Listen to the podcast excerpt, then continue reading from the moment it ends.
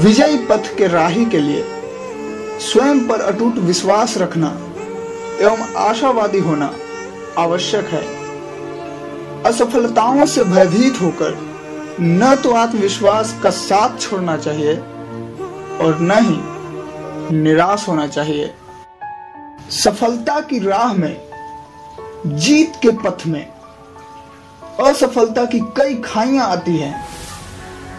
असफलता की खाइयों को आपको बिना डरे हुए, बिना रुके हुए पार करना है। जीतने की चाह रखने वालों में आत्मविश्वास के साथ साथ तीव्र इच्छा शक्ति, कठिन मेहनत करने का जज्बा एवं धैर्य की आवश्यकता होती है। सफल व्यक्ति बहुत धैर्यवान एवं आत्मविश्वास से लबालब भरे होते हैं।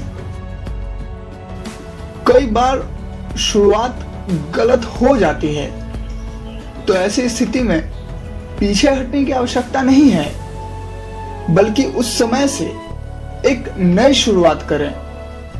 गलती के लिए स्वयं को, अपने भाग्य को कोसना नहीं चाहिए। ऐसी गलतियाँ हो जाती हैं, तभी तो कहा जाता है कि विजेता का पथ संघर्षपूर्ण होता है।